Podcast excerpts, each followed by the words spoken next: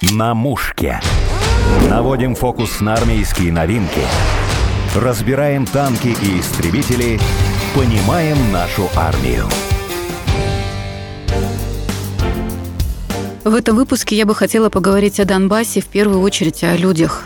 Рядом со мной журналист, военный корреспондент телеканала «Спас» Александр Егорцев, который много раз ездил в Новороссию, в самые отдаленные села, в том числе снимает репортажи, возит гуманитарную помощь. Александр, здравствуйте. Здравствуйте, дорогие друзья. Да, и Новороссия, и Донбасс – это все-таки разные вещи. Донецк, Луганск, Мариуполь, Горловка, Рубежная, Северодонецк – это Донбасс. И, конечно, Херсонская область, Херсон, Новая Каховка, Каховка, Береслав, это Новороссия. Вот эти маршруты у нас, начиная с февраля, на машине, на стремительной скорости, под обстрелами, мы проехали десятки тысяч километров за эти месяцы специальной военной операции. Вы регулярно общаетесь с местными жителями. Меняется настроение, вообще как атмосфера в городах, в отдаленных селах? Какое у вас впечатление? Мы специально наблюдали настроение людей. Это была одна из задач наших командировок. Мы встречались постоянно с людьми, в том числе и прихожане православных храмов. Трудно забыть празднование Дня Победы. 9 мая мы оказались в Херсонской области. Город Новая Каховка. И Каховка – это два города на левом берегу Днепра. Тогда впервые за много лет решено было провести шествие бессмертного полка и автопробег, посвященный Дню Победы. Нужно заметить, что до этого там был памятник советским воинам на берегу Днепра. Вечный огонь был Украиной потушен. И вот впервые после освобождения вечный огонь снова зажгли, и дальше 9 мая утро. Все ждут, выйдут ли люди, местные жители Херсонской области на шествие бессмертного полка. До этого были угрозы со стороны националистов в социальных сетях. И вот остается полчаса до намеченного времени, площадь пуста. И мы, конечно, понимаем людей, страх за жизнь своих детей, близких, и вдруг буквально за 15 минут до начала повалил народ на центральную площадь. Сотни, а может быть несколько тысяч человек вышли с фотографиями своих близких, дедов. Люди вышли целыми семьями, с детскими колясками. И вот это огромное, длинное шествие, оно растянулось по всему городу, закончилось у Вечного огня на берегу Днепра. Люди, у них были слезы на глазах. Они нам говорили, настоящий День Победы, которого они давно уже не видели. А потом был совершен автомобильный пробег в честь Дня Победы. Первым в колонне был поставлен российский «Тигр», вторым БТР, третье поставили нашу машину съемочной группы телеканала «Спас». И дальше стали присоединяться к нам а, местные жители. Колонна из 50 или 60 машин образовалась. И вот эта колонна поехала по обоим берегам Днепра. С левого берега на правый в город Береслав и обратно на левый берег в Новую Каховку. Были остановки, и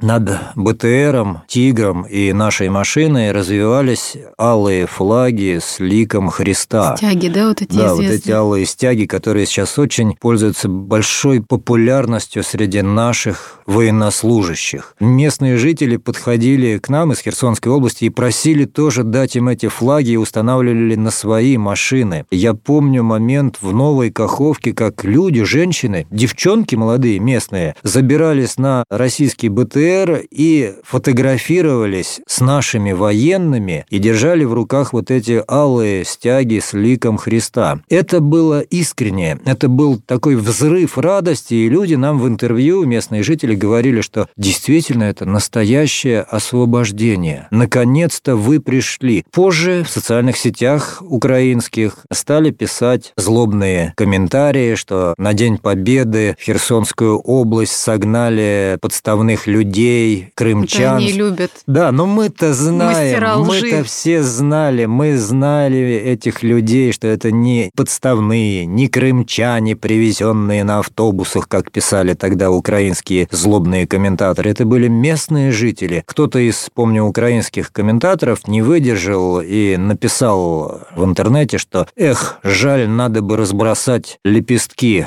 ПФМ-1 мины, чтобы ноги им всем поотрывало». Но и украинские зрители тоже увидели наши репортажи о праздновании Дня Победы в Херсонской области. Да, для них это был неприятный сюрприз, потому что их украинская пропаганда говорила, что российские оккупанты, местное население оказывает сопротивление, ненавидит. А вот мы показали реальные кадры. В сентябре мы снова побывали в Херсонской области. Именно город Новая Каховка, город Береслав. Сейчас каждый день подвергаются жесточайшим обстрелам хаймерсами. Мы были в городе Береславе на месте, где стояла Покровская церковь, церковь Покрова Божией Матери. Ее раздолбали Прицельно, да? Да, ее как раз в начале сентября украинцы раздолбали высокоточными хаймерсами, ракетами. От храма ничего не осталось, груда кирпичей. Мы берем интервью у митрополита Новокаховского, и в этот момент начинается очередной обстрел. Грохот, вой э, сирены воздушной тревоги, выстрелы, ПВО. Смотрю, а священнослужители у кафедрального собора и сам митрополит никуда не бегут, не дергаются, они уже привыкли за эти дни и недели к ежедневным обстрелам. И местные жители тоже, несмотря на ужасные условия, ходят под обстрелами на службу на литургию, и дети тоже, да, вы с ними разговаривали? Да, вот это парадокс тоже, что Херсонская область, что Донецк, особенно Горловка за все эти месяцы, ну, скажу честно, не только месяцы специальной военной операции, но и все эти 8 лет. Особенно Горловка в Донецкой Народной Республике, она вклинивается. Вокруг нее линия фронта с линией боевого соприкосновения с ВСУ полукругом проходит вокруг Горловки. И именно Горловка, жилые кварталы, в том числе православные храмы, все эти 8 лет подвергаются очень жестким и безжалостным обстрелам. По поводу ВСУшников, вы как очевидец, вы снимали в своих материалах капища, где хранились атрибутика сатанинская, и даже меня удивило, что были куклы Вуду наших российских солдат с оторванными конечностями. Да, это для нас тоже было открытием. Сперва, если помните, в интернете появилось какое-то видео, как какие-то люди ворошат якобы какой-то сатанинский алтарь, сатанинское капище, там какие-то маски бесовские, пентаграммы. Но мы это видео не стали нигде на телеканале размещать, потому что мы очень опасались фейков, подделок, подтасовок. Решили, что подождем. Вот пока не найдем источник видео хотя бы, кто снимал, а тут мы не должны уподобляться нашли вы сами украинской пропаганде. этом да. месте, И да. вдруг объезжаем мы вместе с Донецкой мироточивой чудотворной иконой ночью линию фронта между Горловкой и Донецком и Ясиноватой. Встречаемся на трассе с разведчиками ДНР. И слово за слово они там случайно так обронили, что да, там какие-то чертенячие маски на линии фронта нашли, бесовщина, алтарь какой-то. Тьфу, мы даже к ним не прикасались. Я так прислушивался, говорю, так, так, так, а подробнее? А это можно увидеть? Это сохранилось? И нам разведчики говорят, ну, мы там уже несколько дней не были, это прямо на линии боевого соприкосновения. Мы не прикасались к этой гадости, дряни, просто противно. Ну, если хотите, мы тут сбегаем,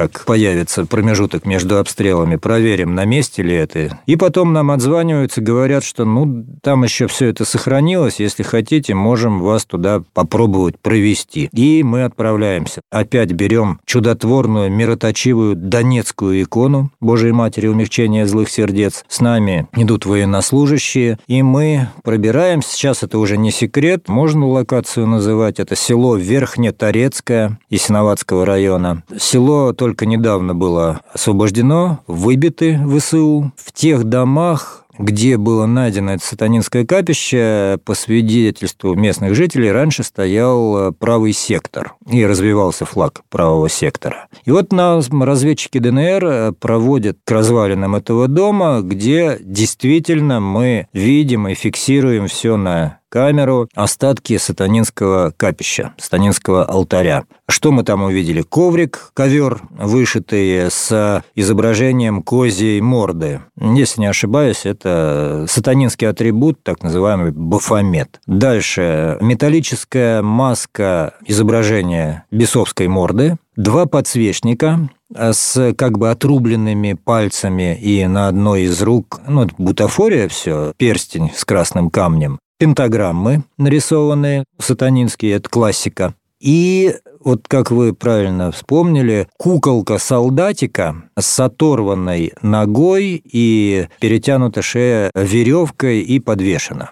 Это действительно вот такой симбиоз откровенного американского сатанизма с вудуистскими культами, Возможно, ну, на Украине мы знаем, очень популярное и различное ведьмачество, то есть тут полная такая инфернальная дьявольщина. Я хотела, знаете, немножко про историю, про вас сказать, что этой тематикой вообще национализма на Украине вы занимаетесь давно. В 2000-х выходил ваш сюжет как все это там разжигали всю эту ненависть, причем еще в 90-х годах разрушали православные храмы, убили священника отца Николая в 92-м. Да, Поленица. Тогда зиговали они, они рисовали свастику. Расскажите об этом. И вы были на месте офисов тамплиера, да, да что было, не странно было, звучит. Было. Многие сейчас задаются вопросом, а как вообще как могло? могло быть? Ведь украинцы – это наши братья, братский народ, это все, как оказалось, пустой пафос на данный момент. Я снимал на Украине еще вот с начала 2000-х годов мы видели, как насаждалось искусственно в одном селе может стоять два храма, и не поймешь из них какой Униатский юрисдикции. или- Или три храма, да. И там, и там, и там, во всех трех храмах вроде бы православные иконы, вроде бы православные облачения, только потом приглядываешься, один храм униатский, то есть греко-католики, как конфетка, фантик православный, а начинка католическая. Это католики, ряженые под православие. Другой храм Киевского патриархата Раскольничий, третий храм Украинской православной церкви Московского патриархата и еще в стороне села четвертый храм Украинская автокефальная церковь. И вот, вот этот коктейль, гремучая смесь, духовная такая барматуха, сивуха, она планомерно в течение нескольких десятилетий насаждалась на Украине, особенно на западной, но потом уже и в центральной Украине. Но помимо вот этих раскольничьих храмов, в Киеве появилась совсем уж экзотическая организация, так Тамплиеры. называемый, да, Орден рыцарей-тамплиеров. Сейчас кому рассказать, но люди, поверьте, то виска думают, скажут, что ну вы, ребят, пересмотрели слишком много американских всяких фантастических боевичков. Да ничего подобного. Вот с середины 2000-х годов мы приезжаем в Киев, оказывается, на территории монастыря Китаевская пустынь. Это святое место для киевлян.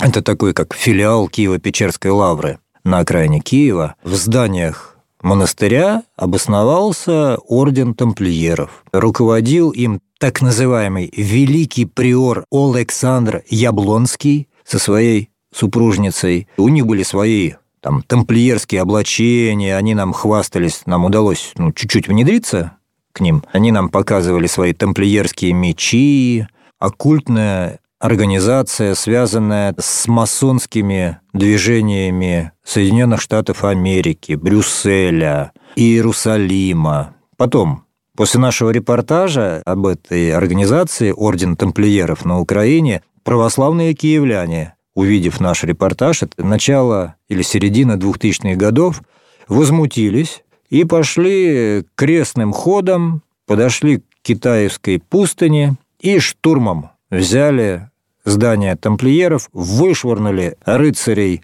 тамплиеров во главе с их великим приором Александром Яблонским. На- И потом уже на видеосъемке было зафиксировано, что было обнаружено. Там перевернутые крестики, карты Таро и много-много оккультной литературы, которые хранили зачем-то рыцари-тамплиеры. Тогда мы обратили внимание, было изъято у тамплиеров несколько их тамплиерских мечей, на которых были выгравированы надписи дарственные. Я помню, кому посвящались эти мечи. Заместителю министра обороны Украины.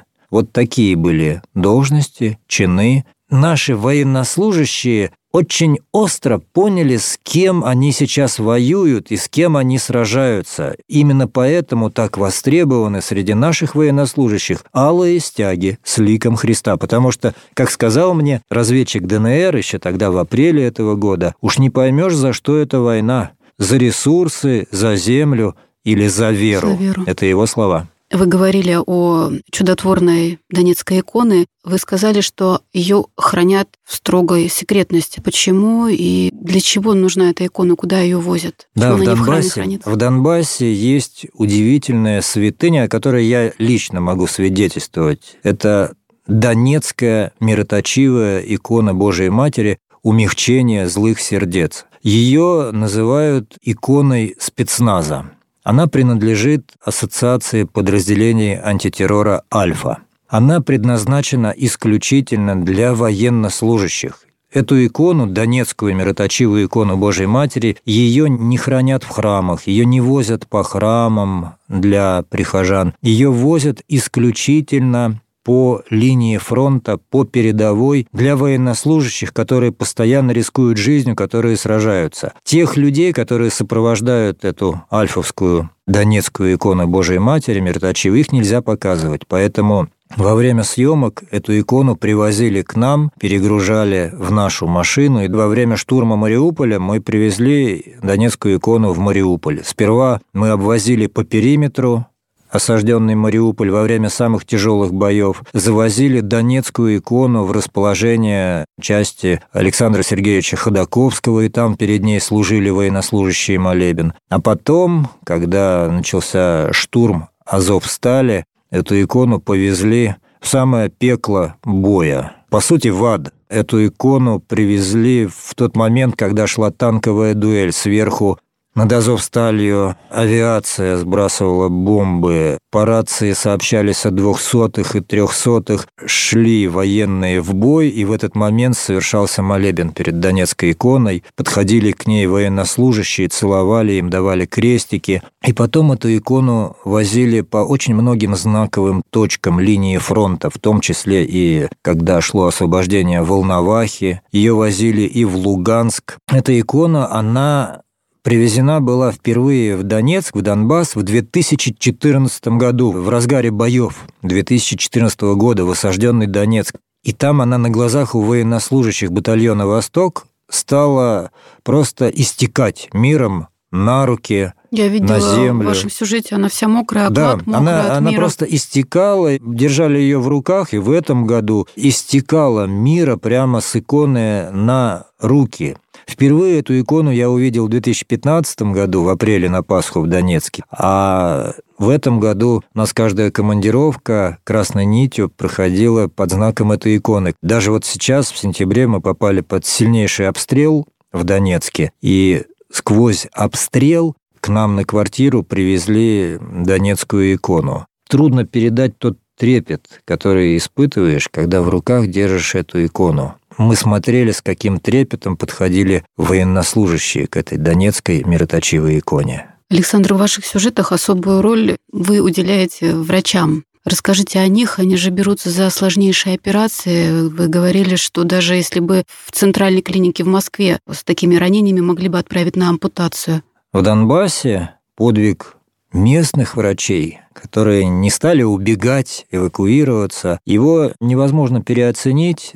Мы познакомились в этом году с уникальным человеком. Это заведующий детской травматологии Донецкого республиканского травматологического центра Евгений Жилицын. О нем можно сказать врач от Бога. Хотя он очень скромный, при этом очень жесткий человек, он не любит давать интервью, и у нас с ним установились уже такие дружеские отношения. Мы обычно к нему приезжаем просто повидаться и навестить его маленьких пациентов. Завозим там какую-то помощь небольшую, игрушки. Он нам говорит, ну, хотите, можете пробежаться по палатам, вот есть тяжелые очень дети. Мы узнали, как он спасал и спасает детей. И вот этот заведующий детской травматологией Донецкой Евгений Жилицын, он проводил часами и сутками на тяжелейших операциях, И он вот этих детей с этими болтающимися на веревочках ножками и ручками оторванными, он им пришивал, наращивал кожу, наращивал кости. Я не специалист в медицине, но совершались такие рукотворные чудеса с Божьей помощью и каким-то вот фантастическим, фанатичным упорством врачей донецких, эти ручки-ножки оторванные, они приращивались обратно, и дети выходили с руками и с ногами. Хотя, опять повторю, это стопроцентное показание компутации. Это на всю жизнь ребенок инвалид. А донецкие врачи этих деток бедных, они их спасали, ставили на ноги. Низкий поклон детской травматологии Донецкой и ее заведующему Евгению Жилицыну. Кто-то из моих знакомых военных сказал, что не дай бог, конечно, если понадобится хирургическая помощь моим детям, мы в Москве живем. Знаете, я куда пове... ехать? Я знаю, куда их повезти. Я знаю, кто будет делать операцию. Я повезу их в Донецк к Евгению Жилицыну. Вот такие истории. Я хотела еще, знаете, про дух, про чувство юмора тех же дончан поговорить, потому что когда проводился референдум, были баннеры в Донецке с фотографиями Байдена, как это ни странно, написано было «Спасибо, Спасибо деду». деду за нашу победу. Такая ирония серьезная, да, над Америкой, над... А Вы знаете, а, Донецк – это военная территория. Линия фронта и боевого соприкосновения от Донецка в нескольких километрах всего. И все население, мирное, гражданское, оно свыклось с этой войной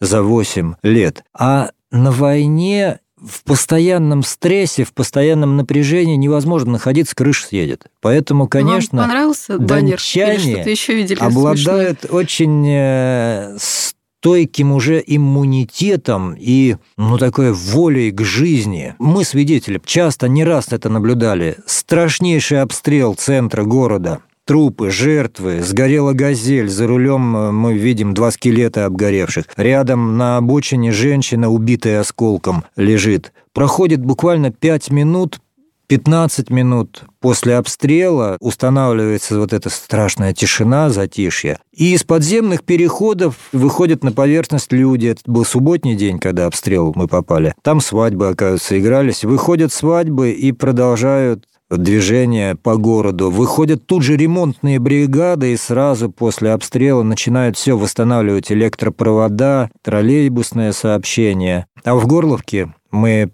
приехали к храму. Тоже идет обстрел со всех сторон. Стены храма во время воскресной литургии трясутся, а храм полон народу, там люди с детьми на руках. По окончании службы берем интервью у девчонок, они в хоре поют в Горловском Благовещенском храме. Спрашиваю, а как вы вообще на службы-то ходите? Они говорят, ну как, ходим, мы просыпаемся в Горловке как по будильничку. Вот где-то в 6-7 утра начинают опять активно обстреливать. Снаряды бабахают четко, как часы. Ага, Раз снаряды начали бабахать, значит утро, значит 6-7 утра, пора вставать, пора на службу. Это уже так с юмором, хотя у них убило тоже одну из певчих Горловского Благовещенского храма снарядом. Люди продолжают идти в храм, люди продолжают идти на работу.